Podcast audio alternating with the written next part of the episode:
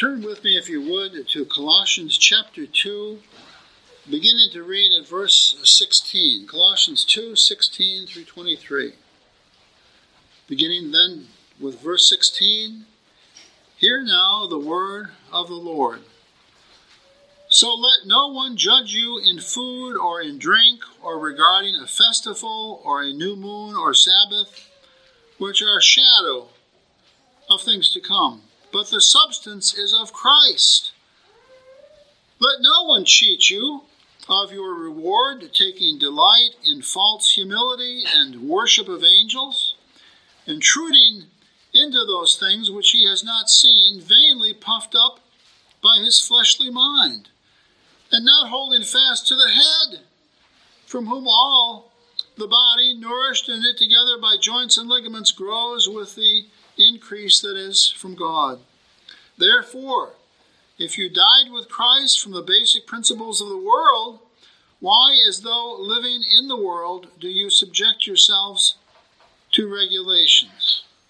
Do not touch, do not taste, do not handle, which all concern things which perish with the, with the using, according to the commandments and doctrines of men. These things indeed have an appearance of wisdom in self imposed religion, false humility, and neglect of the body, but are of no value against the indulgence of the flesh. May the Lord bless this reading to our good understanding. Let us pray momentarily.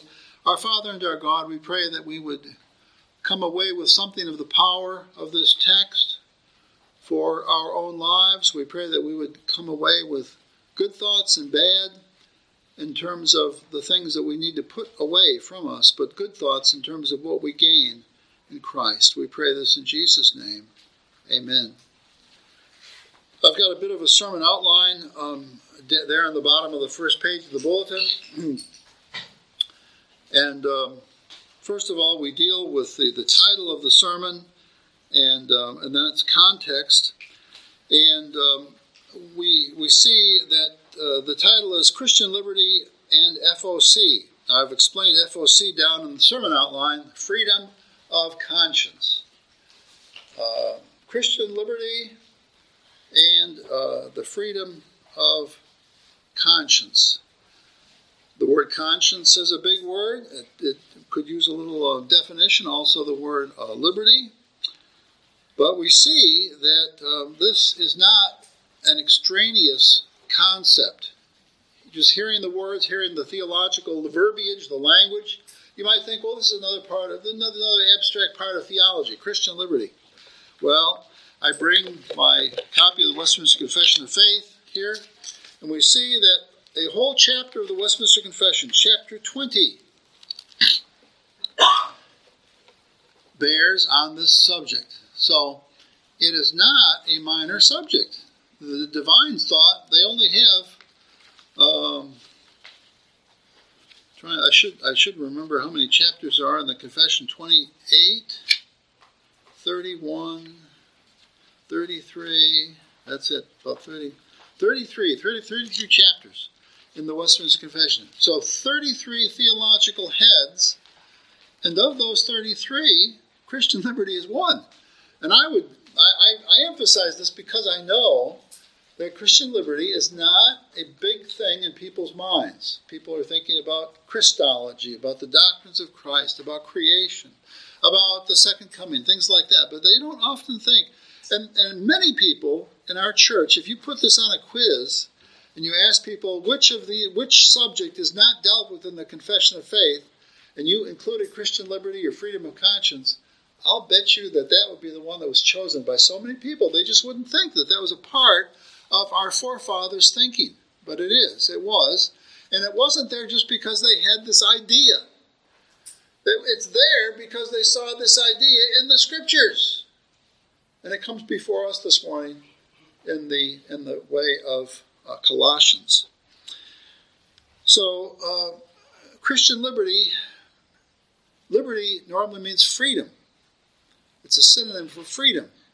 And I, I want you, when you leave to this morning, I want you to leave with a real feeling of freedom in your hearts and your minds. I want you to take that home. Now you can you can meditate for a moment on what, what does freedom mean.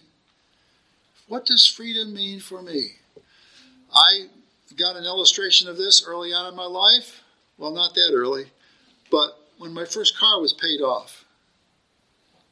And when I when I paid that last payment, I had a real feeling of freedom. I no longer have to pay those hundreds of dollars each month. Uh, when I left Lynchburg for Scotland, we didn't, we were not able to pay off the house, but we sold the house and we got out from, out from underneath the mortgage of the house. Now we loved the house; it was great, but there was a burden each month when the mortgage bill came due. We had to pay that mortgage. So when I was out of that, I mean, not only was it great to head to Scotland, but we were heading to Scotland as free people. We were footloose and fancy free in Christ. We had no no more bondage here with this mortgage that we went with. So it's that kind of thing. If you if you can if you can think about images of freedom in your mind, because freedom is kind of elusive. We uh, in this world, ever since the fall, bondage and the feelings of bondage are much more prevalent. All of us walk around this world with uh, weights upon our back based upon uh, financial and uh, ethical, uh, experiential bondage that we have been in or are in, depending on our circumstances. And so that's what uh, this idea of uh, Christian liberty is about. It's about liberty, but then it's especially about the liberty that we have because of being in Christ. If, if Christ, if we are really wed to Christ, if Christ is really ours, then all of those, all of those things that would put us in bondage have been taken away. And the, and the apostle encourages us: don't be don't be bound, don't be bound by new bondages. Enjoy your freedom. Try to live your life. Try to point your life or f- focus your life on the basis of freedom and not bondage because you are free in Christ. Christ gives us an example of freedom then that we can apply to our lives. Now, if I read from the Westminster, uh, the 20th chapter, you can see how this is codified in our confessional writings. The liberty which Christ has purchased, purchased for believers under the gospel consists in, now there's a list of things here, their freedom from the guilt of sin. Jesus helps us with that. The freedom from the guilt of sin. The condemning wrath of God.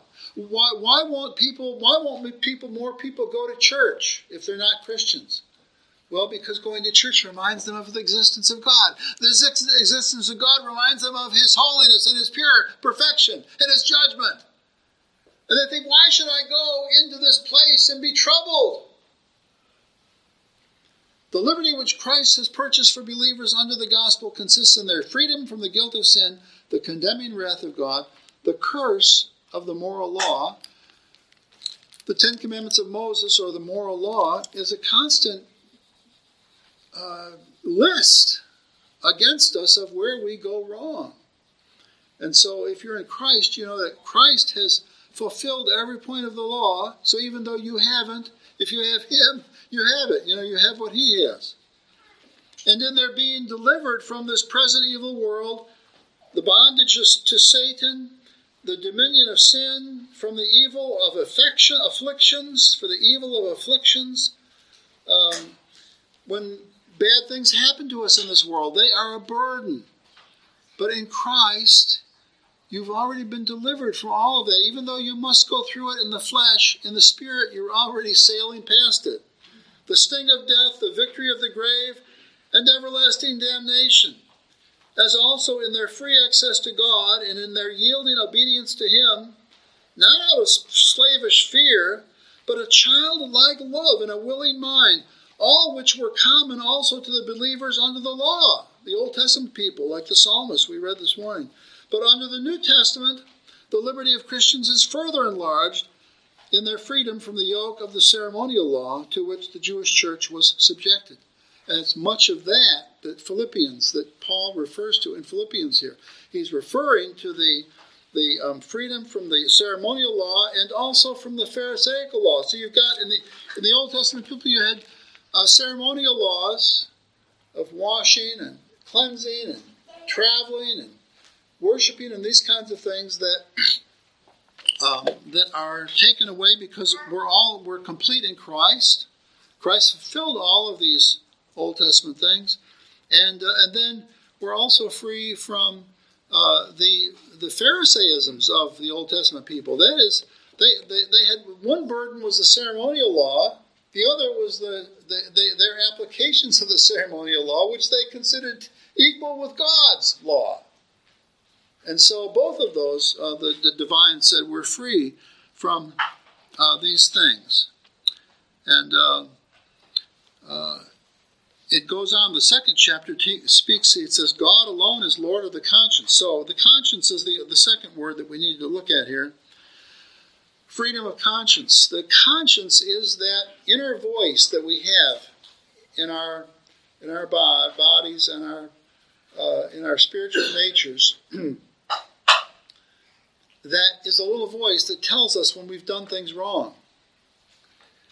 And uh, the problem is in fallen man, the conscience doesn't always operate rightly. The, conscience does operate rightly when it uh, indicts us for things, for departures from the Lord, but it but it doesn't do right when it makes us feel guilty for the things that man have said and man have written that are totally separate from what God would have us to do. And so um, the conscience is like if you think of your conscience like a little like a little man or a little woman that's in your mind, and you know you hear that little man or little woman telling you, you stink, you're rotten, you didn't do this right, you failed, you know you should have done this, you should should have done that, and it. The, the sad thing that the Philippians will bring out is that often with mankind, we feel guiltier about the things that men press upon us than upon the things that God presses upon us. So these little men and these little women inside of us, they are busy little creatures. They just go all day long, telling us how we are bad and how we don't measure up. If, if, if they could, if we're Christians, if they could, they would drive us from Christ. They would say, You're too bad to be a Christian. Whatever Christ has done for you, uh, you're not effective enough with that. You're not successful enough with that. And so you shouldn't even count yourself as a Christian. Oh, these are ugly little people inside us. They are ugly. The, conscience can either operate positively or negatively. But when it operates negatively, that is based upon not what God has said, but what men have said. Oh, what a wicked, toxic little creature. The voice is like a, a little devil or witch that's inside of us. And uh, the Lord would have us put off all of this kind of, you know, and so he, he wants us to be he wants us to be free in him. He wants us to understand our freedom in him. And then he wants that little voice to operate correctly. And he wants us to, to not feel guilty about all the things that we are accused of that have nothing to do with the Lord. So we plunge into the, based on that introduction, then we, we, we, uh, we plunge into the text. And what, the first thing we see is that this comes out of the context of this passage because uh, Paul has been speaking about the magisterial nature of Jesus Christ, how majestic he is, and how high and lifted up, and how he is the key to all reality. Chapter 1, we saw where it says that in him all things consist, even applying his sovereignty to the, the uh, physical elements of this world. And then he said that he is superior uh, over all things in the, in the 18th verse, that, that Christ might have preeminence. That whatever we think of, you know, when we go to a political party meeting and we're talking about these important things, events that are going on, even then we should be thinking to ourselves, this is great, but you know, above all this is the preeminence of Christ, the reign of Christ, the glory of Christ. And uh, that, that's so helpful in uh, distinguishing between the things of this world and the things which have been revealed to us. So, Paul has been talking about the significance of Christ, and we saw how uh, he, then his, he exhorted us in, in verse 11 uh, to be united with Christ in circumcision and in baptism where he uses those two words interchangeably to, to speak of our union with him, Because if we're if we're if we're self-consciously united with Christ, then we have a, ch- a better chance to overcome our sins and to live successfully in this world of ours. So, what he gets to, what uh, Colossians, this is more of a philosophical observation, but what he gets to in Colossians is that, that Christ is not just a not just the Son of God. He's not just uh, our divine Savior, uh, but he is uh, a, a, an elemental because of his deity, because of who he is. He is he is the unit unit factor for the whole system of everything that we do. So that's why I use the word holistic uh, as part of the outline. Union with Christ baptism means that we are connected to a holistic system. So Paul can so easily say Christ, uh, worship Christ. But what he when he says this, he's incorporating the idea that Christ is the unifier of all things, that he is the he is the Son who has come into the world from the Father to show us how we ought to think. And what he the way he wants us to think is to realize that the living God is the core and the Son is the rep- representative or the emissary of the living God unto us. And um, and so he wants us to have he wants our whole lives to be changed if we know Christ, because Christ is much more than just a name. He's even more than the incarnate Jesus Christ. He, he is uh, he, he becomes in in our thought. He becomes a, a principle that unites all of our thinking. And it's really amazing. Colossians is really, in some senses, Colossians is the most philosophical of, of all of the Bible. And it's exciting on that basis. So, in verse 16, our first verse, it says, So let no one judge you in food or in drink, regarding a festival or a new moon or Sabbaths, plural. Now, this does not mean the Sabbath that was ordained by Moses in the fourth commandment. but if you read through Leviticus, it, it tells us how there were other Sabbaths that were erected because of, because of the special nature of the Lord's Day or the seventh day, eighth day now in the New Testament, because of the special nature of that, if they if they selected uh, other special days like the the, the uh, feast might begin on the Sabbath or it might end on the Sabbath, but there was the first day of the feast was special, and so that might be a Sabbath. And so there were other designated days in the Old Testament and Moses legislation that had to do that they called Sabbaths, plural. It wasn't the Sabbath, but they were Sabbaths. So Paul says here, let no one judge you in food or in drink, regarding a festival or a new moon, and that sort of thing. Now in verse uh, in verse 16, it, it speaks of the this our commitment to Christ or our unity with Christ in terms of judgment. What is Paul getting at? Well, first of all, we need to think what, is, what does it mean to judge? What is it and what is it not? The judgments about which Paul is talking, about which he gives examples here, are things like food or drink, or festival days, or a new moon. There were also new moons in the Old Testament, the, the calendar, and every time the people began a new time period, like a month, it was it was good to have a new moon celebration so that they would give glory to God about the passage of time and about this month that they were about to enter. But uh, but Paul says uh, in verse 17, these things were all good in and of themselves. They all had good spiritual components to them, but they were all shadows of things to come. They were not the substance which is Christ. So these are all things pointed to Christ. So if Christ has come, then why would we begin to judge each other because, um, you know, the, this family or that family didn't um, celebrate the, a new moon celebration? You know, the, uh, because Chris Wright is a friend of mine, I could I can use him as an example here. I, I won't do that with the rest of you, but you know, I could I could I could be really I could be all over Chris Wright because I know his whole family they they do nothing on the new moon. You know, I can have that in my I can have that in my craw. I can think, man, you know, Moses did. Moses did. Moses said that these things were good, and uh, but that, you know, I like Chris in every other way, but he just completely neglects the new moon. No no sense of uh, the the Old Testament calendar. What a scofflaw! No, I'm sorry. uh, but Paul says here that all of these things were a foreshadowing of Christ. They, they were a foreshadowing of how we ought to be totally devoted to God. They, they were a foreshadowing of how our time conception ought to be related to God. But uh, was not Christ the one through whom time and the moons were created? Was he not the eternal Word through which God the Father spoke all things into existence? Well, then, if Christ has come, you see, uh, we, we can still glory in these things. We can still glory in the, the beauty of time, the beauty of, of the calendar, the beauty of our dedication to God. But we do it now not in terms of those things, but in terms of Christ. And when Paul wrote this, that the the in these churches like Colossae, Colossae, wherever there were Jews, and there were a lot of these churches began, they began in the synagogues.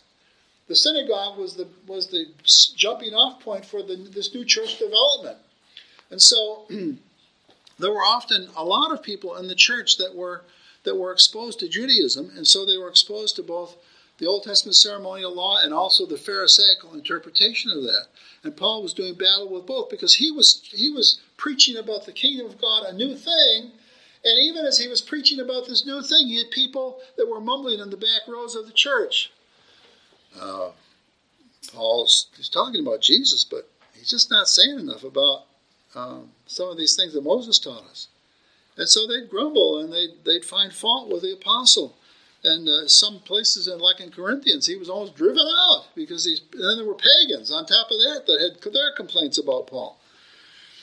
Uh, in uh, the third point, verse 18, Paul says that uh, he says, Let no one cheat you of your reward, taking delight in false humility and the worship of angels, intruding into those things which he has not seen, vainly puffed up in his fleshly mind.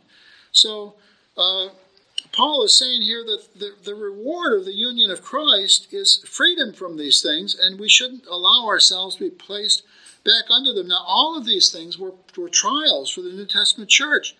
Um, the mystery religions of the Mediterranean, of the uh, uh, Asia Minor, had conjured up all kinds of ideas about angels, and uh, in the Platonic system, from you know Plato's philosophy, he had a whole range of layers of, of uh, the, the world or existence.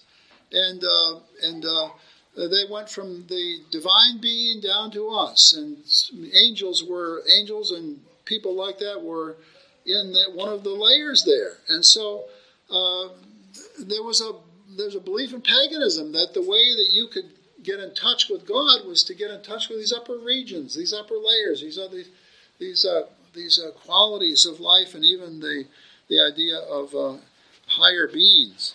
And, um, you know, in the Greco Roman world, there, there, was just this whole pantheon of, uh, they call them gods, but then there, if you study the Greek religions, the Roman religion, there are there are certain there are regiments within each of these groups. Uh, I went to Westminster College, and uh, Westminster College they took the name the, the, the, name the Titans, Westminster Titans. So when the football team marched, you know, ran on the field, uh, they're the Titans. Uh, you know, strong guys. But the Titans were one layer, one level of Platonic, uh, the Platonic understanding of the of the world, of the of the heavens. And so uh, Paul knew that these things were going on in the Colossian church. Um, what are the other things he mentions there, verse uh, verse eighteen? uh, well, he speaks of a false humility with the worship of angels, and uh, you know when people when people make up laws themselves or theological ideas, and then say you have to worship them, or you have to do this, or you have to do that. Um, uh, especially when it has to do with religion, it can come across as very, uh, very humble, very saintly. Go, go into the East, Eastern religions. People are walking around with the, the, uh, pre, the uh, garb, the, the uh, I can't think of the color, the orange, the orange color that the robes are made of in Hinduism and Buddhism, and um, and the, when the when the guy walks past, when the priest walks past or the the uh, the saint, so called, people will respect him and they say, "Oh, look at that man! He is a real man of God." You have people here in America that say, uh, "Well, people in America that, that go over to be with these people." Uh, the the actor, the actor that I once witnessed to, uh, Richard Gere. I've told you that story before, but after my witness him, then he goes over. He, he goes. He gets involved with Buddhism. He goes over there. Canola wasn't enough for him. The Jesus Christ of Canola wasn't enough for him. He was more impressed with the saffron robes. That's the orange color, saffron. He was more impressed with those robes. And uh, of course, they're very fine fabric. They flow. The wind catches them, and so it looks lovely. In the same way, in uh, we're celebrating the Reformation this week. In the same way, when the priest would come in with their ornate hats and their garb and carrying the lights and that sort of thing, people would say, "Oh, oh, this guy must really be spiritual." Do you see what Paul's understanding of this is? He said, "Yes, it it may look that way." Uh, they, they may, but he, Paul calls it a false humility because they're not really in love with Christ, and Christ is the key, Christ is the center. And so in verse 20, he says, Be consistent. If united with Christ, refuse to fret. He mentions more things here in verse 20. Um, Therefore, if you died with Christ from the basic principles of the world, why, as though living in the world, do you subject yourselves to regulations? The word regulation means things that other people have dreamed up. These are not the Ten Commandments. These are not the regulations of God. These are the regulations of all that other people have dreamed up. Um, we have a member in our congregation, uh, Billy Farrell, and uh, Captain Billy Farrell, I should say, retired uh, Army, U.S. Army, and uh, uh, he's constantly regaling us with stories of the regulations that he sees being constructed within the Baptist part of our um, of uh, our evangelical family. You know, he laments. He says, he says they're, they're, they're never they're never concerned about the more important things, about things that we might find in a confession. He loves the Westminster Confession of Faith and the Catechism. He says those, those things are important, but when he he says all the things that the, that my friends are wrangling about have nothing to do with the things that God has said. They're all kind of humanistic applications, humanistic suppositions, but they're dividing the body of Christ. They're, and he, one of the things he's observed is that they're always the that he runs with a more conservative crowd. So the conservatives, they're always fighting about things. And they're, in a sense, they're dividing one from another within that family. And we don't have, uh, most of us don't have as much experience with uh, the Baptist side of uh, Christianity as that. But uh, I've really enjoyed uh, talking with Billy about uh, because he was a he's been a Baptist and he's, he loves these people, but he he's trying to get them. He's trying to he's trying to get them to to love the more important things of the Lord, that which is written in the Bible, that which is summarized in the confessions of faith. But they, they and this is proverbial, and this is what Paul was dealing with, because people tend to get much more excited about the things which men have thought of you know, don't don't smoke, don't drink, don't uh, don't go with the girls that do. These kinds of things that you know the uh, that used to be marks of fundamentalism. We don't smoke, we don't chew, and we don't go with the girls that do. You know, well, you know, it, it is kind of important not to go with the girls that do, but uh, and it's important. That, you know, it's, it's important. It's, I think most for most of us, most of us argue that uh, you know smoking is not good for your health, but there are other things that are more important. That's the big thing and we ought to aim at the things which are most important, which then may have a relationship to these other things that we will do. And in verse 21, Paul says to distinguish between the two, two systems, or he distinguishes between the two systems. He, he gives an example of some of these things do not touch, do not taste, do not handle, which all concern things which perish with the using according to the commandments and doctrines of men. So God has his commandments and doctrines, men have their commandments and doctrines. And we all know that they tend to get much more upset about theirs than his. And uh, that's what we deal with often in the Christian church because I've almost never found a, a problem that arose in the Church of Christ. I've almost never found it arising over true doctrine, over the things that were important. It's always over the curtains that the, the deacons bought and you know and paid, and, and uh, you know, there. How can you? Who chose those? and that sort of thing.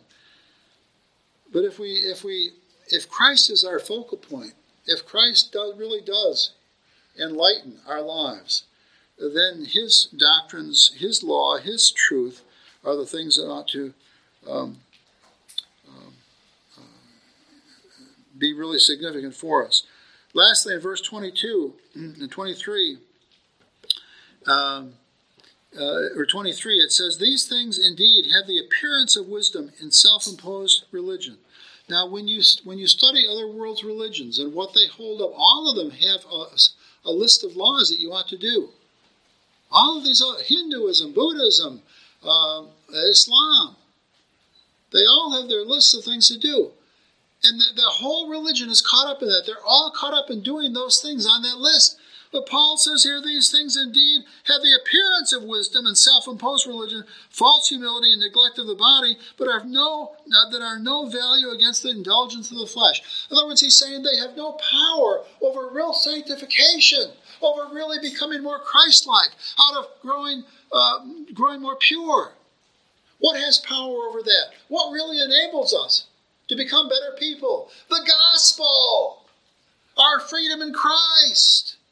If you realize your freedom in Christ, if you meditate upon that, if you cultivate that in your mind's eye, the freedom that I have in Christ, then why would you want to be enslaved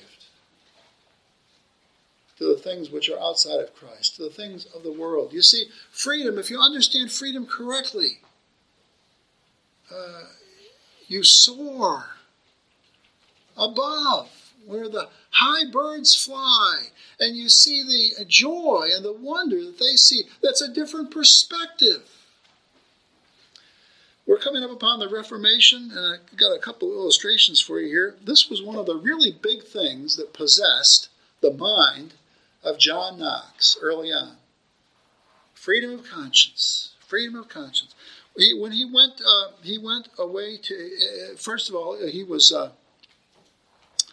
uh, well, I won't say I won't say too much about his education, but he he he, started out in the grammar school. He went directly from school to the University of Glasgow. He was sent there because they could see that he had uh, a mind above the rest. And there he came in contact with um, uh, Professor John Mair, professor of philosophy. And, uh, and the, the, historians tell us that Mair was not a die-hard Roman Catholic. He was somewhat critical of the Roman Catholic Church, but he was he was more critical of some of the outward, the ephemeral outward things of the church. But when Knox went there, he was not a believer, and so he, in God's providence, um, he he he got exposed to some people, some people that were re- were able or ready to make some criticism of the Roman Church. And then, uh, uh, between the years of 1530 and 1535, um, there was a change that took place in his life. The Holy Spirit was working upon him, and the the scholastics, these super scholars of Glasgow, uh, as they related to the church, they began to fade out in his mind, and the scriptures began to become more significant in Knox's mind. And um, he began to see the difference between the traditions of men and the traditions of God. And finally, one day, as he was meditating on these things, he saw that all the things of the Lord came from Jesus Christ. And that was the day that John Knox uh, became a Christian. But in his Christianity, one of the you see one of the, the, one of the sharpest things in his mind was this difference between the traditions of men and the traditions of God. And you follow Knox throughout the rest of his life, and that is a disjunction which he held to, and he held all men to that, including the Pope. And that got him into a bunch of trouble because he measured everybody by what, what, is, what has God said versus what have men said. And um, and that got him in trouble. When um, in 1542, um, uh, James of Scotland, the King James of Scotland died. This is a different King James than the Bible's come from. It's one of his heirs, but uh, uh, from the next generation, next two generations. But when he died, um, um, he was somewhat of a um, he was somewhat of a kind man, and so he would not let the Roman Church go quite, as crazy as it sometimes desired to go. But after he died, it kind of unleashed the devils. And um, because of this distinction between God and man, Knox was forced to go uh, to, to, England. He was forced to emigrate to England uh, for safety. And uh, but it was over this idea that Knox would preach the uh, the doctrines of, of Christ, the doctrines of the Word of God, and uh, not anything else. Now, this, this even got him in trouble with the early Protestants because they, they were also always inching along thinking that they they'd approximate Luther, but they, they never wanted to go too far so that they'd upset the apple cart, you know. in 1552, um, Knox in a sermon attacked the Pope papacy directly in the open air and he suggested that Roman Catholics were political traitors because of their allegiance to the Pope. And he, he the Pope um, decre- declared that he was not only the head of the church, but he was head of the state. And that caused Scotland a bunch of problems. I've, I've told you before that in Scotland, the church owned 55% of the land of Scotland. You think about that 55%. And the way I the way I explain that today is that the, that land was equal to wealth. So the church owned 55% of the wealth of Scotland. They were the, the church was the billionaires of that day. And, um, and Knox, when he spoke about the evil of the Pope and this sort of thing, that just undermined this whole system. And people would say, John, why do you have to speak about, why can't you just speak about Jesus?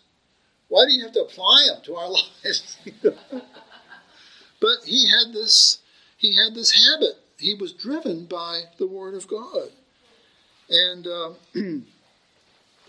uh, when King Edward VI died, um, who was a Protestant king, 1553, things were happening in these years. Just seemed like almost every year something dramatic happened. Uh, the, James of Scotland died. James of James First ascended, uh, uh, what, you know, ascended the throne of, uh, of England and Scotland together. Well, uh, his his son um, James the Sixth. I mean, sorry, James the Sixth died, and Edward, uh, his son, uh, ruled, but he was a, he was a, a, he was a child king, and he not I forget when he died, 14, 13, 14, something like that. He never he, he didn't make it that long. He was a, he was a very blessed boy, and he was very favorable to the, the Protestants. But uh, when he died, and the and Mary, his sister, ascended the throne. She became known as Bloody Mary because she persecuted the Protestants in England so badly. Well, when, when, when, she, when she ascended the throne, Knox was in London. And he was crestfallen because he said that the citizens of London had parades and they rejoiced over the rise of this woman. Well, Scott Knox knew that this woman was a diehard Roman Catholic. He knew that the Catholics were not going to go by the word of God, but they were going to go by the traditions of men. And he knew that that was bad. Now, none, none of the people who rejoiced in the streets of London that day, they didn't know that Mary was going to usher in a great time of tribulation. And uh, most of the martyrs of the early English Reformation came from this period after Mary ascended. But here are the people, the common people, they're all out on the streets. They're celebrating. Oh, it's a day of liberty for them. They're out from underneath these Protestants, you know, whatever the reason was for their rejoicing. Probably many of them just rejoiced because she was uh, she was a pretty attractive young woman, you know, who was going to be their queen. People have all kinds of reasons for choosing their political, uh, the people that they rejoice over them. But Knox could see the storm clouds on the horizon because he knew that Jesus Christ was systemic that it was a whole system. And he knew that there were only two systems the system of Christ and the system of Antichrist.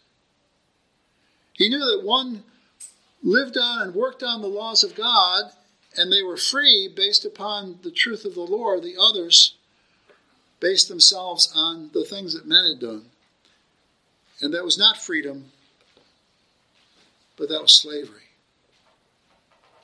Now, Knox knew this in his heart and his mind, but the times would manifest themselves, and he was proved right. And uh, the greatest martyrs of the English Reformation, men like Thomas Cranmer, uh, Hugh, uh, Hugh Latimer, Thomas Ridley, men like this, who went to the cross, who went to were burned to death for their faith. They could see when people, when people can't distinguish between the Word of God and the Word of men, when they're willing to elevate the one to the place of the other, it is a very, very dangerous situation. Let's pray. Our Father and our God, we pray that we would be free in Christ, free from the bondage of men, that we would love Thee and that we would see in Christ our freedom, and that we would see how that, that principle of freedom that we have in Christ is systemic, it's holistic, it touches everything that we live and do and think. So we pray, O oh Lord, that we would desire freedom. We pray that we would come to Jesus and uh, cast our load, our heavy load, our bondage upon Him. Oh Lord, free us as a, as a great Savior might free slaves who are in chains. Free us, O Lord. And then, having been freed, we pray that we would maintain our freedom in Christ and not want to go back to Egypt or want to go back to those things of which Paul preached about here in the second chapter. In Jesus' name we pray. Amen.